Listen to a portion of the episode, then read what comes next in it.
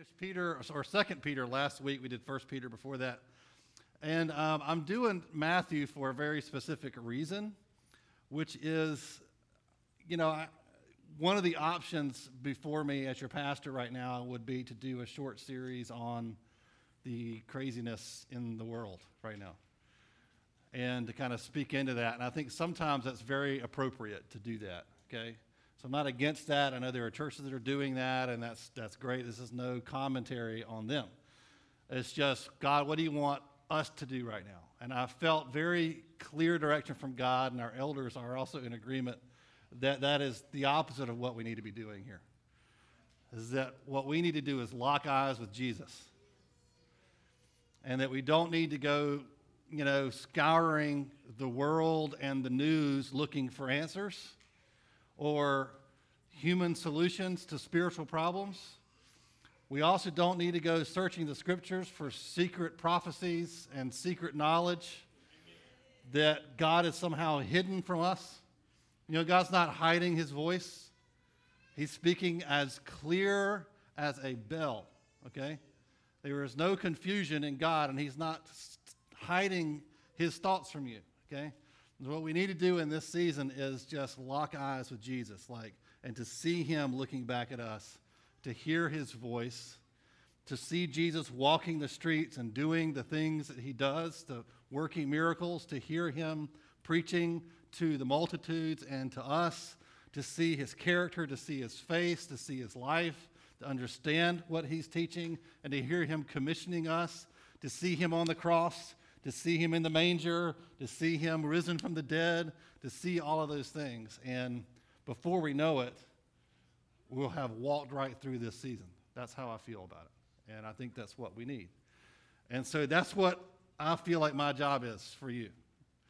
So if you're going, well, why isn't he talking about this or that? It's on purpose. It's not that I don't think you should be politically engaged. I think you should. But listen, Politics and government has become like a false religion. It is put out there like this is the answer to the world's problems. The problem is the world's problems are spiritual problems, and they have no spiritual solutions. That's the church's job.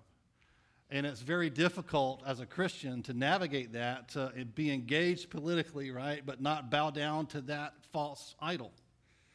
And it's tiring. And I want you to be able to come in here and not be tired and not to be further stressed out and emptied of energy, but instead to be given life and to, for this to be a safe refuge away from the division that's in the world. We are not going to be divided. We just will not be. Okay? And so the way we do that is not to go, we should come to an agreement about politics. No, we should come to an agreement about Jesus. And when we sort that out, there's unity. Okay? So that's the game plan until it's just not anymore, all right? That's really the game plan until Jesus returns. But that's the initial game, and that's why we're doing Matthew, is because it's just all about Jesus, okay? And that's what we're going to do, okay? So we're going to start um, in Matthew chapter 1, but this, I, I need to, I want to set this up a little bit because we're going to look at the genealogy, that part in Matthew that most people sort of skip right? It's certainly never in the Christmas pageants, right? you don't have like everyone dressed up as these different people in the genealogy coming down the aisle. You have the people that you, which would be a cool Christmas pageant, wouldn't it? Alan's in agreement, right? like, who is that? Is, you know, um, we, we just sort of skip this, and that's unfortunate because there's actually a lot here. But I need to set up the genealogy a little bit. And I really, I think that's good for any of the Gospels by going back into the Old Testament for just a minute and to see that there's a lot of history and God has been orchestrating things to lead up to this moment when Jesus is revealed. Okay? So I'm just going to give you two quick scriptures. We could do, or actually three, we could do many more, um, but that would make this sermon way too long as it is. All right, so Genesis 22, 17 through 19. I'll read these and then we'll put them together. Says, I will surely bless you, and I will surely multiply your offspring as the stars of heaven and as the sand that is on the seashore. And he's given this promise to Abraham, okay? And your offspring shall possess the gate of his enemies, and in your offspring shall all the nations of the earth be blessed because you have obeyed my voice. So Abraham returned to his young men, and they arose and went together to Beersheba, and Abraham lived in Beersheba. All right, so that's Abraham given this promise by God. God made a covenant with Abraham, and this promise was then passed down to all of his offspring that God was going to multiply his people in the world. Okay? Then we have another promise in 2 Samuel 7 12 and 13. This one's to David. says, When your days are fulfilled and you lie down with your fathers, I will raise up your offspring after you, who shall come from your body, and I will establish his kingdom. He shall build a house for my name, and I will establish the throne of his kingdom forever. Now, a kingdom established forever cannot be a kingdom by just a man, it has to be someone else. And this is a messianic prophecy okay? This is about Jesus coming. Well, they didn't know it was Jesus. His name was Jesus. They knew there was a Messiah coming. And he would take, he would come from David's line, and he would fulfill not only the promise to David, but he will fulfill the promise to Abraham about Abraham's offspring. And he will establish this kingdom, right? And this kingdom would not just be a kingdom that lasted for a time, it would be a kingdom that lasted forever. And this is what the Messiah would do. And then in Malachi, the last word before the Old Testament ends, he says, But for you who fear my name, the Sun of righteousness shall rise with healing in its wings. You should go out leaping like calves from the stall. And then later in John 8, you see Jesus saying, That was me. He uses that same language to refer to himself as the Sun, the rising sun. So here we have this and many other scriptures, you know, Isaiah, I've talked about a lot of the messianic prophecies in this in the in the second Peter series. You have all these prophecies about the Messiah coming, and it's all connected to David and Abraham, okay? And then Malachi prophesies that the Messiah would come, and then what happens? We have 400 years, give or take, of prophetic silence. Now, just try to get your head around for a minute what 400 years is we see that number 400 years in the Bible, and it's like, well, I have no reference for that. I mean, we don't. We are amazed when someone now lives to be 100. We're like, wow, we should have some kind of party. You're 100 years old, and you can still see and walk. That's amazing. We're impressed by the smallest things the older we get, right? Just like little babies. It's funny how that works. But that's just 100 years, and most of us don't live that long. Do that four times. That's at least four generations, maybe more. Think about that. That's a long time to not have any prophetic voice from God saying, I'm still here. Don't worry. The Messiah is actually going to come. I gave you centuries of promises, and then they gave you one last one to make sure you understood, and then whew, silence for 400 years. That means your parents your grandparents and your great grandparents had never personally heard a new word from God. And during this time, it's very interesting, it was not an easy time. You'd think if God was going to be sort of silent, he'd at least make it easy on everybody. But it was not. It had 400 years of difficulty. There's a lot of upheaval. Um, in, at the end of Old Testament history, Israel has just been released from Babylonian captivity. If you remember when we did Nehemiah and Ezra, that's that story. Then you have Alexander the Great of Greece comes and he conquers Israel, conquers Palestine. Alexander is generally good to them in some ways, allowing them to worship as they chose. But he often relocates Jews to places like Egypt because he wants to populate those places with people loyal to him. Can you imagine living in a place like that where somebody could come and say, okay, you're not living here anymore. You're going to live in this other country tomorrow just because I want people there. And one of the cool things, maybe they didn't think it was cool, but from, from our perspective, it's cool, is Alexander the Great forced the Greek language on everybody. So all of a sudden, you had a common language in the whole world. Everybody spoke Greek which set the stage for the gospel to be able to go beyond Israel. Okay? As chaotic and difficult as that was, it was necessary for the gospel to go out, which is a cool thing. Then Alexander dies. The Greek Empire started to splinter and fall apart. Okay, because so it's like, okay, this guy's occupying our country. We don't like being told what to do, but at least he lets us worship, and then it falls apart, and that's not even true anymore. They start to fight amongst themselves. The whole thing falls apart. Then Rome comes in and does the same thing, takes over their nation, but Rome is not so nice. Initially, Rome makes concessions. They try to do this pacifism thing where they, well, we'll let you, you don't have to worship Caesar as God. We'll give you that, and you we can coexist. And then they start making more and more noise. And by AD 70, you know that history, the temple is destroyed, and that is really the end. It's a bloody, bloody conflict. It's not just the temple that's destroyed, it's Rome has had enough of Israel and of Christians.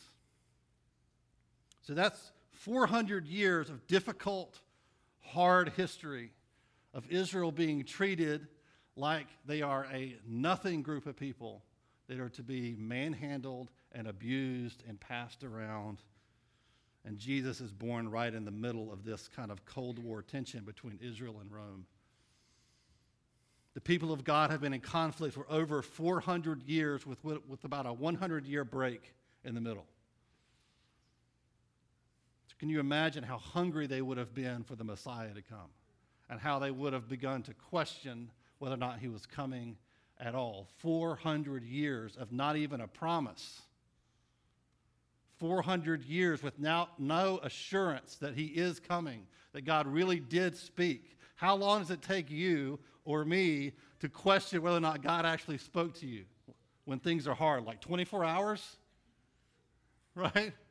Did God really tell me He was going to give me a job or help me out or take care of my family or take care of me? Did He really say that? And it's been like three hours. Maybe just 30 minutes, depending on your day. This is 400 years of the only hope you have being constantly questioned by your circumstances. So, from the perspective of your average Jewish citizen, this is what I want to get you in the want to get you in their head of why the beginning of Matthew is such a big deal. This would have been a terrible, terrible time to be alive. Okay, wouldn't, you wouldn't have been. You would have. They would have gone 2020. That's going to be a piece of cake compared to this. The promises of Abraham and David were firmly established in their cultural memory, but at this point, the hope of it would only be a source of frustration. You ever been really depressed and hopeless? And then somebody says, some, just remember the promises of God, and they remind you of one and how it irritates you? because to hear a promise in the middle of hopelessness just feels like more hopelessness. And so these people are beaten down for 400 years. But from God's perspective, the stage was perfectly set for the Messiah to come. You need to see that. From their perspective, the human perspective, this is the worst time to be alive. From God's perspective, who knew what he was exactly what he was doing, he had set everything up, including these horrible, murderous, leaders. And Alexander the Great and Rome as a nation was horrible to people, brutal. But in that, God had set things up so that the gospel could go out to the entire world and not just stay contained.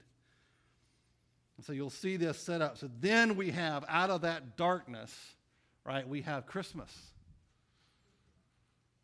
So you can see why this is not just like for us, it's just a story we tell sometimes. But I love that we're actually doing this before Christmas. We'll do the whole Christmas story before Christmas ever gets here, so it won't be contaminated with the twinkling bells at Walmart.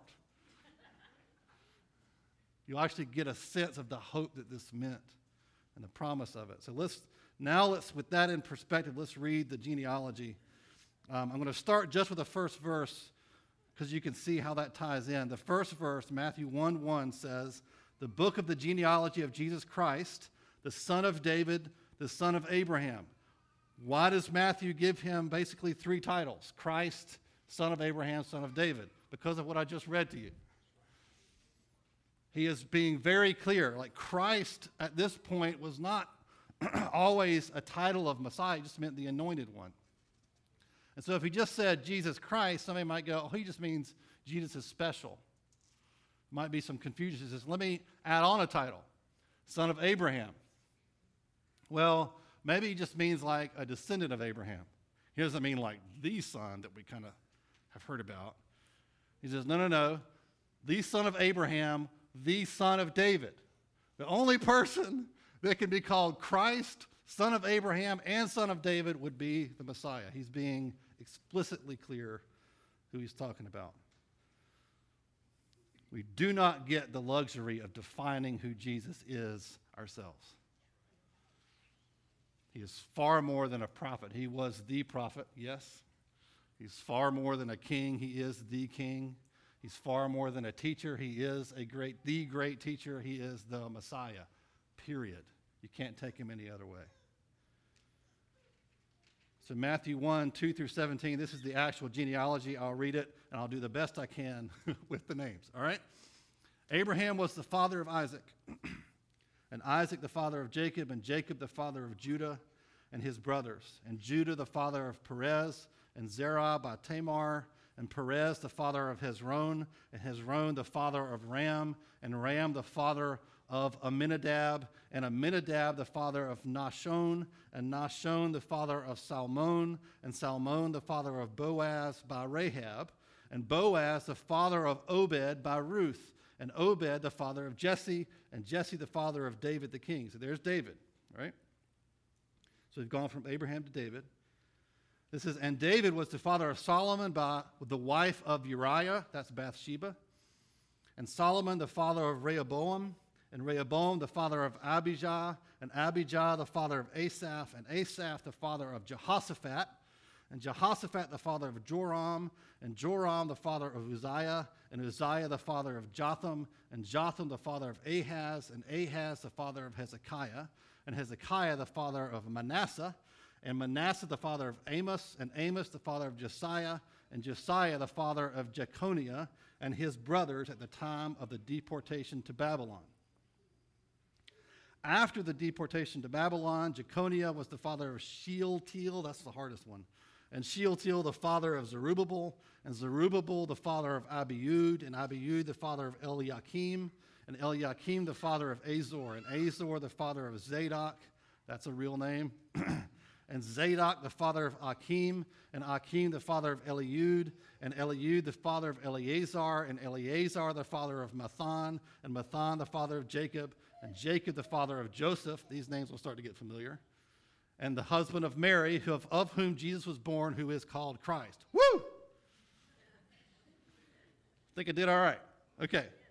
Then verse 7, he says, So all the generations from Abraham to David were 14 generations, and from David to the deportation to Babylon, 14 generations, and from the deportation to Babylon to the Christ, 14 generations. All right. So, what's the deal with genealogies? It's just a lot of names, but not to them.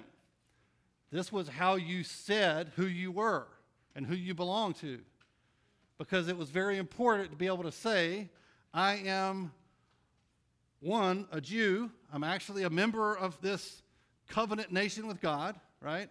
And I can prove it by telling you who my daddy and my daddy's daddy, all the way up back to somebody that everybody agrees belongs, okay? This is how they decided who got to come from Babylon back to Israel in Nehemiah, the book of Ezra and Nehemiah, both of those books. That's how they knew. They said, here's my genealogy. And they didn't necessarily carry it around in their pockets on their iPhones, okay? They memorized it. And one of the ways they memorized it, which was, I think, you know, if you notice that he says 14 generations, there's three generations, three sets of 14. I think it's obviously symbolic. What it's symbolic of is difficult. One of the possibilities is it was customary for genealogies to be arranged in a kind of scheme to make it easy to memorize, like a mnemonic device, okay? And it really could be that he was just doing three sets of 14 because it made it easy to memorize, because he's left names out. He's left some names out. He doesn't include, it's not like Ancestry.com where you get every single name in every branch of the family included in the genealogy. He doesn't do that. And so it could be that he's just making it easy to memorize. I think probably this has to do with David. David's Hebrew number in gematria, which is this, they would assign a number value to all the Hebrew letters. And David's name was 14, all right? And so it's quite possible that Matthew was making a, another reference to David in the way he organized the genealogy. We're not really sure, okay? But these genealogies were like a identity card, like your DNA. That's how you say. So what Matthew's doing is he's saying Jesus comes from, he is verifiably from the line of David. And I can trace him back to David and say he is actually the Messiah. And nobody can contest it, right? That's what he's saying. I think that's his main point. But it's also interesting that Matthew includes four women here. That was not customary. That was not normal. You won't find other genealogies from this time with women in them at all, not even wives mentioned. And here he mentions not only four women, but four Gentile women.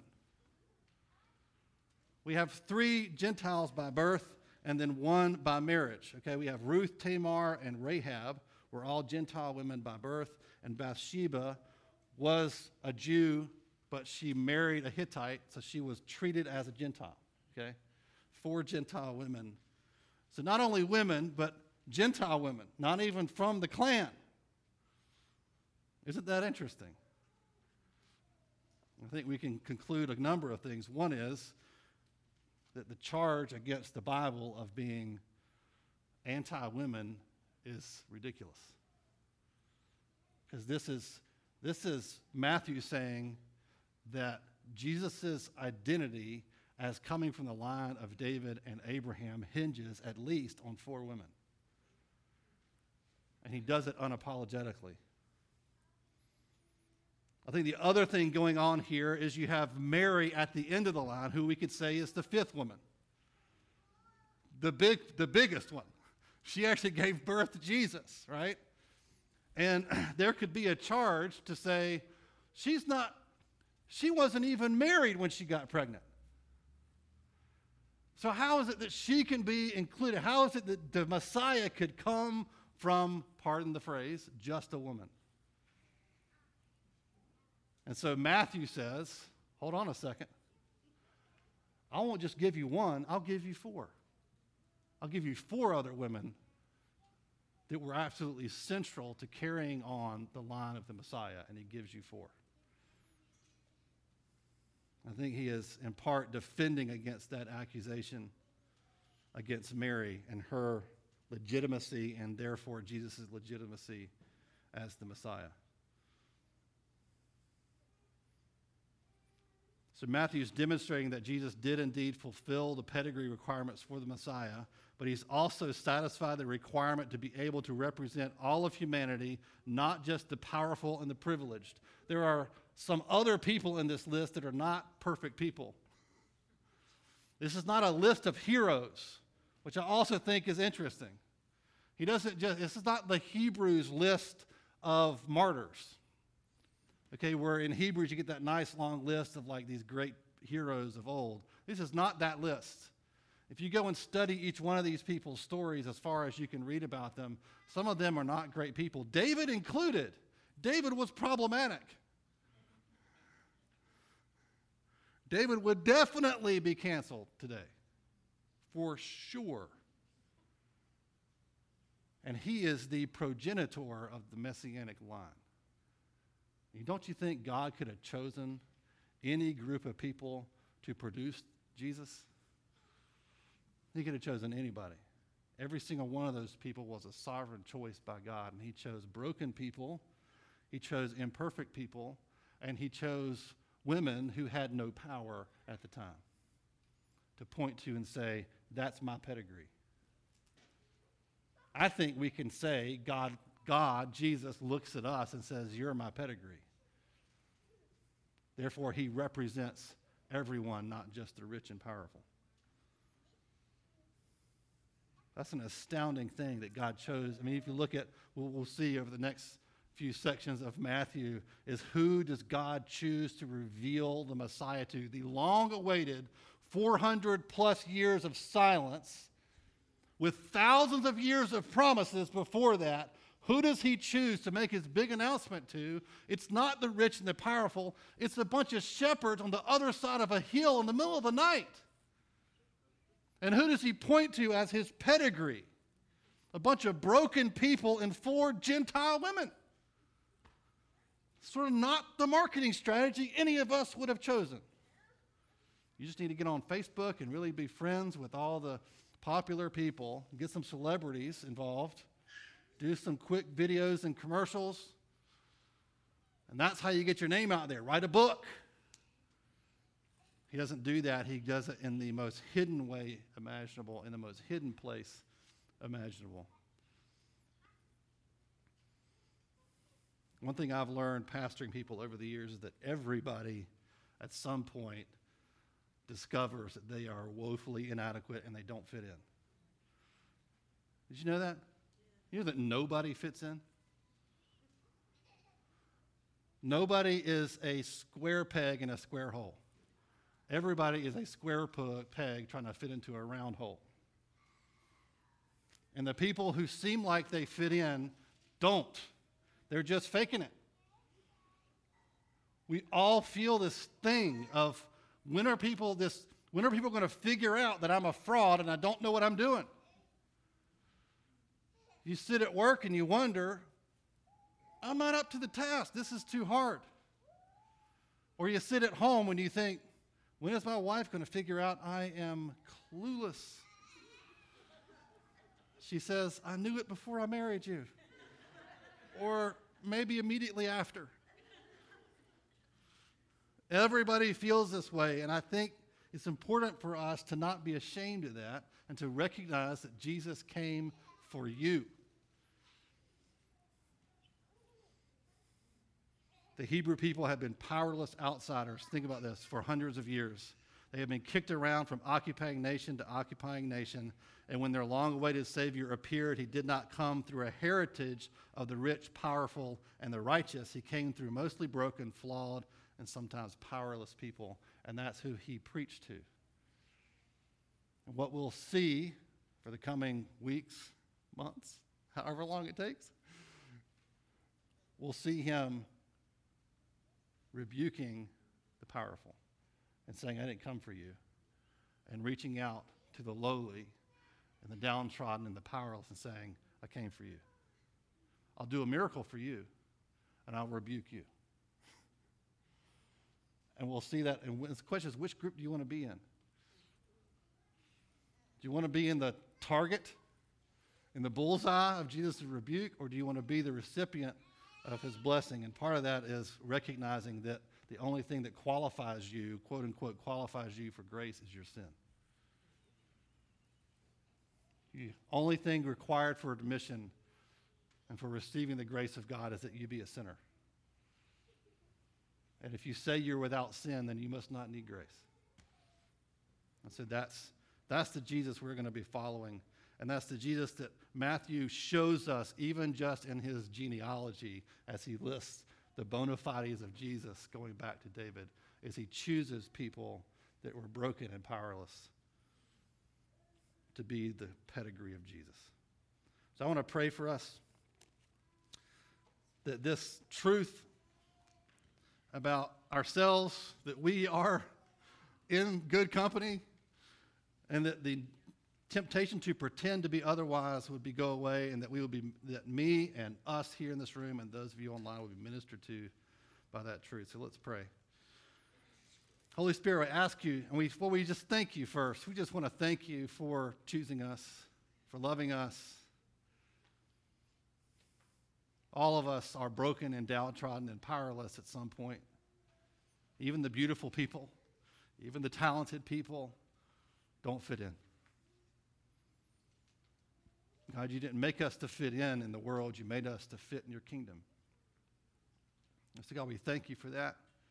And God, I pray for all of us that if we if we feel as though maybe you didn't come for someone as broken as us.